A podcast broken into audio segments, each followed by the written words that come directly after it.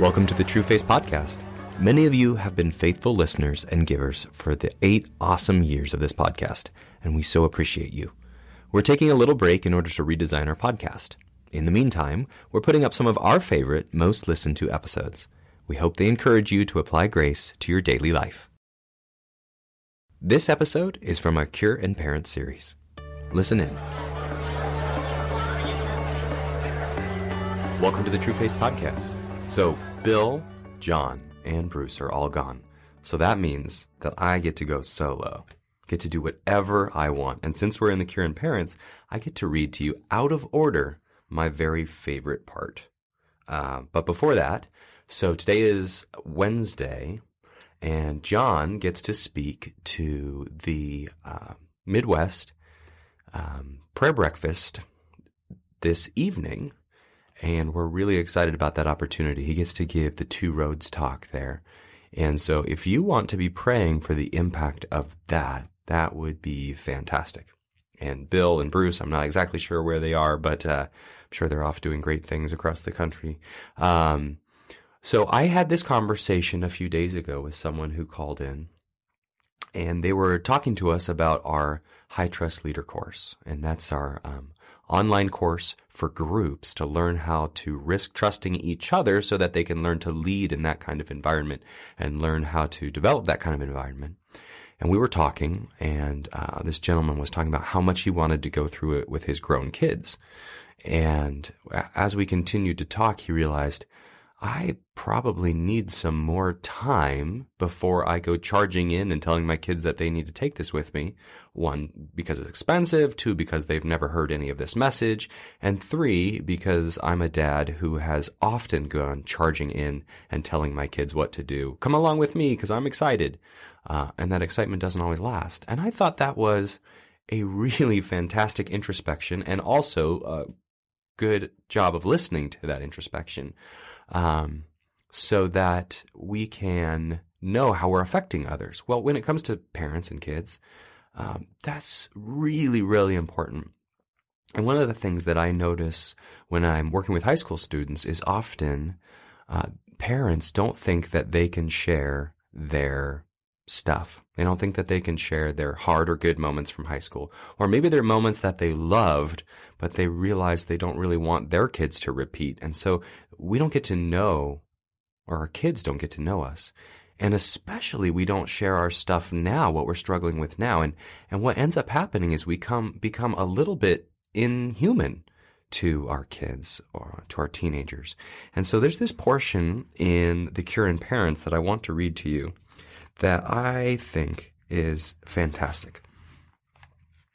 And so the characters are, are Sarah and Madison. So Sarah's the mom, and Madison is uh, the teenage daughter. And it says Sarah and Madison purchase a small bag of sea salt chocolates before sitting down on a beach overlooking the water. Oh, a bench overlooking the water. The chocolates now sit between them. The sky is turning purple as the two take off their sandals and put their feet up on the railing. They are overlooking bobbing boats and listening to the sound of the ropes securing them by, stre- by stretching and lapping against the d- dock.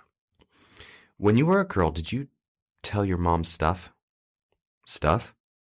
Yeah, yeah, like hard stuff? Sarah feels a rush of blood to her face to brace for what could be coming. Fair question. Uh, what kind of hard stuff? I don't know. Hard stuff. Stuff you might be afraid to tell anyone. No, I, I don't think my mom and I ever really had that kind of relationship. Uh, I, I didn't think so. Sarah taps her sandals against the bench to a song coming from a saxophone playing player down the pier. In a concerted effort to appear unfazed for whatever hard stuff Madison potentially might be about to reveal, Sarah ventures, Do we have that kind of relationship? Both are looking straight ahead out into the harbor lights. I don't know. So try me? Is there any specific hard stuff you're thinking about? No. Then Madison changes her mind. Yes. It's Jeff, Mom. He's a good guy. Yes. He's. He's been touching me. What do you mean? Uh, I'm listening. On my thighs and stuff, it, it scared me. I, I told him to stop, and he, and he did for a while, but a couple of days before we left for vacation, he did it again. Sarah decides her best bet is to let Madison continue. I, I didn't I didn't want to tell you. Why? Sarah's heart is pounding. I don't know, maybe I, I kind of liked it. Sarah, still tapping her sandals, smiles and says, Bobby Gardner. What? Bobby Gardner.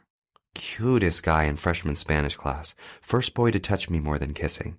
Scared me too. Oh, he was so cute. No boy that handsome had ever taken an interest in me. Bobby Gardner? Bobby Gardner. So what did you do? I didn't know what to do. There was no way I was going to tell my parents. They would have made an immediate phone call to a, a nunnery or a police. I, I was too embarrassed to tell my girlfriends. Mom, what did you do? I can still remember. You lay there in bed at night all shocked and excited and embarrassed at these new feelings, and at the same time not knowing if this boy giving you those feelings will be in your life next week. You feel alive, excited, happy, and alone and dirty, all in the same moment. Mom, what did you do? What did, what did you do? Bobby had a neighbor. Both sets of parents started carpooling to the two of them to school, and Bobby and Tammy were together every morning. So suddenly, Tammy was all hot, wearing her big sister's clothes and doing her makeup, and I never stood a chance. Bobby handed me a note after class one day saying he just wanted to be friends. that was the worst pain I had ever felt. I remember thinking, but, but you said, you said, I felt used, stupid, ugly. Sarah takes the chocolate out of the bag and finishes it before she speaks. Whew. Never told anyone what I just told you now. No one. You carry stories like that inside and hope they'll go away, but uh, like that woman on the podcast says, Madison finishes it for her. Unresolved issues get buried alive. Yeah. Thanks, Mom. For what? Not freaking out on me? Oh, I'm freaking out. I just don't want you to see it. I, I know. I, I guess that's. Thank you. You're welcome, Madison. I sometimes forget you you were my age. It was decades ago. We churned butter and used charcoal to write notes. they smile, still looking out at the lights. Mom, what do I do? Well, I, I can tell you my first response. What? We have Jeff arrested and move you into a nunnery. Too strong. yeah. We have to do something, right? Um, yeah. But at the moment, I'm not exactly sure what that is. Jeff's a good, good kid, isn't he? I think so, Mom. I don't think he's Bobby Gardner. Sarah pauses a moment before asking, Do you want to tell your dad? I don't know. I know Dad loves me, but there's no way we could have a talk like we're having right now. Tell me about it. He's my husband. To this day, I still never told him about the time I rear ended a parked school bus. You rear ended a parked school bus? No one was in it. A parked school bus? I was looking at my phone. Next thing I know, I'm getting a ticket for hitting a school bus. No way I was going to tell your father. A parked school bus. You're not supposed to tell me stuff like that. You're a bad influence, Mom. Again, they're both laughing into the night air. Sarah continues, But I have to say, what your dad did tonight, that was a huge moment for him. I know. All right. Why don't we come back to this? Deal? Deal.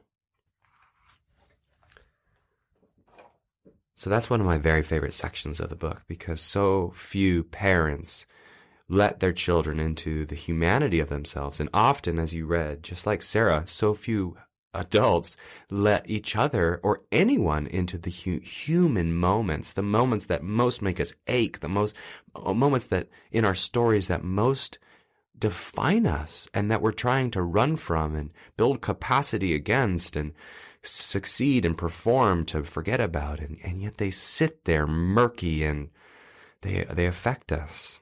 And so when you're thinking about how to lead your family and thinking about how to lead your adult children if they'll let you one of the best things that you can do is to remind them that you understand you're human and that you never matured out of needing Jesus, and that there is no such thing, and that even in a society that tries to get you to get good enough and fast enough and smart enough and righteous enough, um, that there is no maturing past needing the daily goodness of Jesus for our real stuff. And by the way, we already are righteous and we already have everything that we need. Um, but every day is is a process of, of allowing that to wash over those things that are painful and the things that are wonderful. And um, this book is one I'm so excited about. And I do think that it's one that is very shareable. I think it is something that even uh, someone who doesn't have a strong relationship with Christ, someone who doesn't even go to church, I think that they could pick this up and get the principles and get to see the beauty of how Jesus does walking with people. And when you talk about family, that's what people want. They want that hope. So the Cure and Parents is available on Amazon now. It's also available on Kindle, and actually, right now, it's uh, I think it's six dollars. For some reason, I, I didn't do it, but they made it far less expensive. And so, if you want to go grab that, then that would be a really good next uh, step. And we'll see you next time on the True Face Podcast. Thanks for listening to the True Face Podcast. If you would like to join the many listeners who support True Face financially or sign up for our monthly newsletter, please visit trueface.org. If you'd like to read the materials these podcasts reference, visit trueface.store.